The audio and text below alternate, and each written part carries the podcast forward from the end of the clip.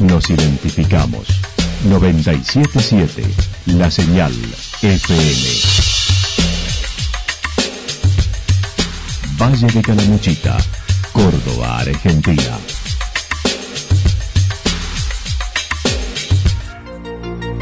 El más completo resumen de las noticias de la región, encontralos todos los días a las 12 y 30, a las 16 y a las 22 horas.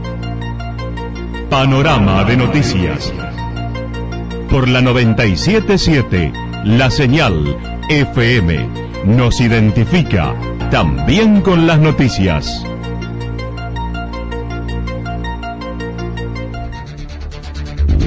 Municipalidad de Villa del Lique. Una forma de vivir. Gestión Ricardo Zurdo Escole.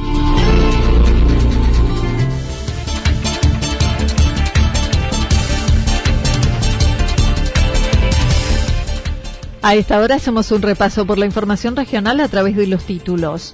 40% aumento promedio de impuestos y presupuesto de 645 millones de pesos para el 2021 en Villa General Belgrano.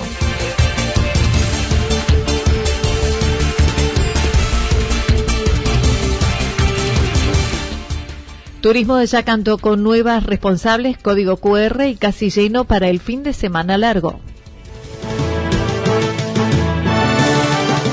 La actualidad en síntesis. La actualidad en síntesis. Resumen de noticias regionales producida por la 977 La Señal FM. Nos identifica junto a la información.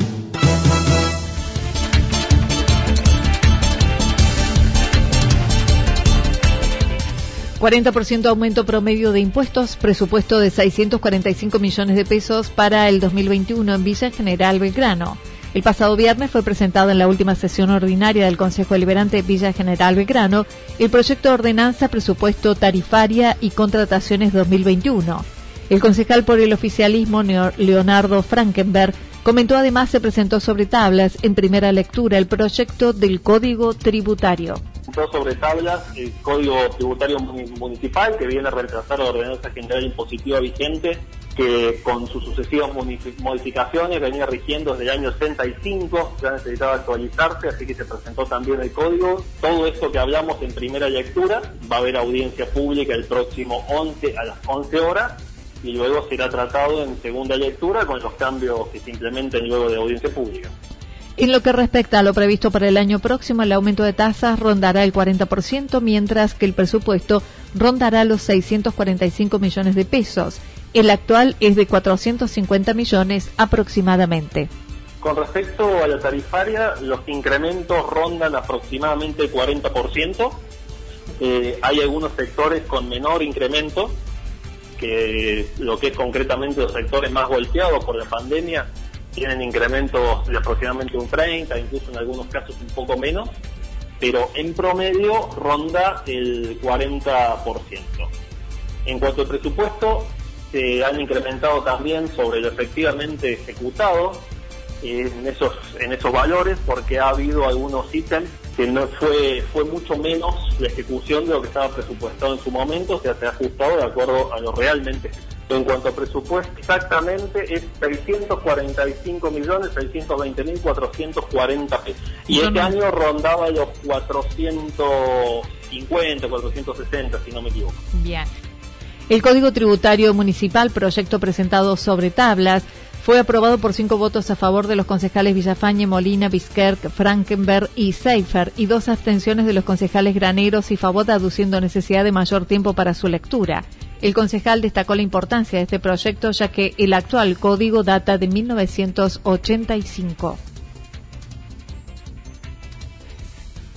Eso creo que es muy importante y es destacar porque es un cambio que tenía que, realizarse, como decía recién, desde el 85, que rige la actual ordenanza general impositiva, obviamente ha tenido modificaciones, pero básicamente con esto se busca un código nuevo, un código más moderno, que sea mucho más fácil para el contribuyente ver de dónde nacen sus obligaciones, porque recordemos que todo eso está regulado por el código tributario, después la tarifaria fija montos, pero de dónde nace la obligación está en el código tributario establecido y el nuestro incluso ni siquiera estaba en, formato digital, o sea, estaba digitalizado, pero era un código escaneado en su momento. Eh, esto va a ir en línea con el código tributario provincial, que también es algo que se busca, incluso está en la ley orgánica de municipios como obligación, que los tributos municipales y los códigos eh, municipales se adecúen a la normativa provincial, por una cuestión de que sea mucho más claro para el contribuyente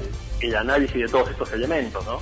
Mañana se llevará a cabo una nueva sesión, la primera extraordinaria, mientras que la audiencia pública será el 11 de diciembre en la Casa del Bicentenario a las 11, con dos modalidades de acuerdo a la capacidad, presencial y vía Zoom, por lo que deberán inscribirse los que quieran participar. Ya estamos, esta próxima sesión de mañana miércoles es extraordinaria. El 11 a las 11 tenemos la audiencia pública, que en principio está planteada para ser mixta, presencial y vía Zoom.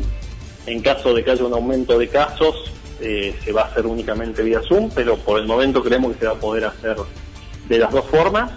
Y luego de esa eh, audiencia pública, donde se escucha a los vecinos, se escucha la opinión de todos que quieran participar, el Consejo Deliberante va a seguir debatiendo el tema y allí se va a aprobar en segunda lectura eh, lo que es presupuesto, tarifaria, régimen de contrataciones y código tributario. Principio es Casa del Bicentenario, eh, donde se va a realizar, siempre y cuando, como decimos, se pueda hacer mixto y se van a poder inscribir los que quieran estar vía Zoom.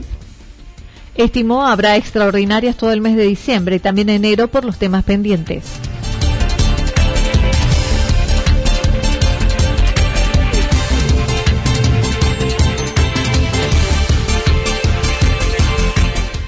Turismo de Yacanto con nuevas responsables, código QR y casi lleno para el fin de semana largo. Claudia Agüero y Dayana Suárez son las nuevas responsables del área de turismo de la Municipalidad de Villa Yacanto. La primera mencionó se han adecuado las instalaciones para cumplir con los protocolos. Ayer, el lunes 30, estamos trabajando en dos turnos aquí en la entrada del pueblo, de 8 a 13 y de ahora que es de 13 a 18. Y la casita allá en la oficina de la plaza también está abierta con la misma cantidad de horas. Ya todo con los protocolos, los dos vidrios puestos, los dos vidrios sanitarios aquí en la entrada y allá en, la oficina de la plaza también, con las delimitaciones, bueno, y con todo lo que el protocolo eh, nos pide para, para poder permitir atender al público. Se contará con más personal de refuerzo para la temporada.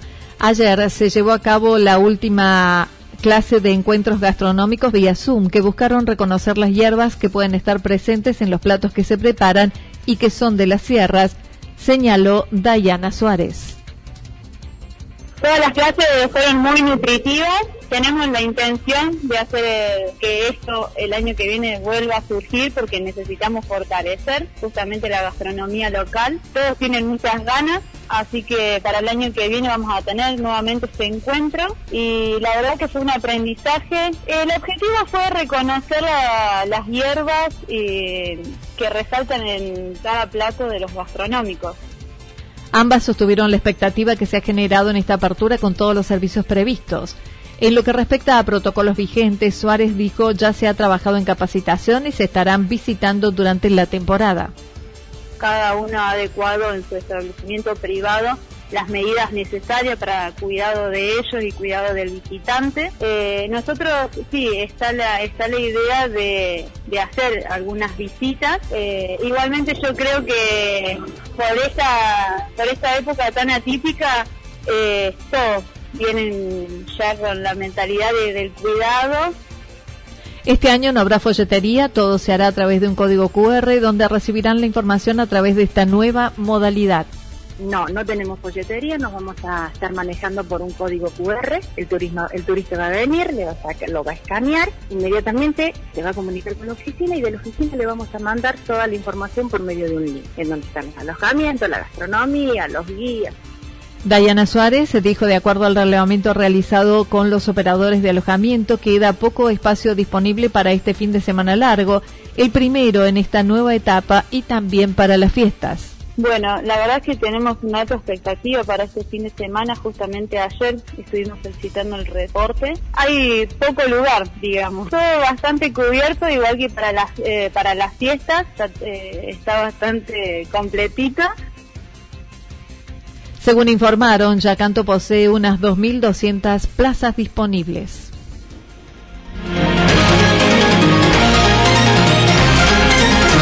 toda la información regional actualizada día tras día. Usted puede repasarla durante toda la jornada en www.fm977.com.ar. La señal FM nos identifica también en Internet.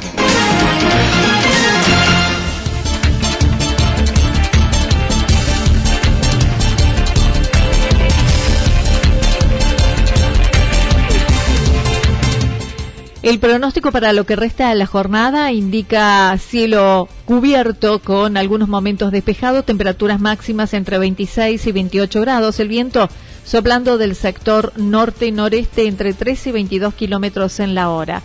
Para mañana miércoles anticipan tormentas fuertes durante la madrugada y la mañana, con probabilidad de lluvias entre 40 y 70%. El viento estará soplando del sector sur entre 30 y 41 kilómetros en la hora, con probabilidad de ráfagas de entre 60 y 69 kilómetros en la hora. Para lo que resta del día, sobre todo en la tarde-noche, mayormente nublado. Las temperaturas máximas estarán entre 28 y 30 grados, las temperaturas mínimas entre 16 y 18 grados. Datos proporcionados por el Servicio Meteorológico Nacional.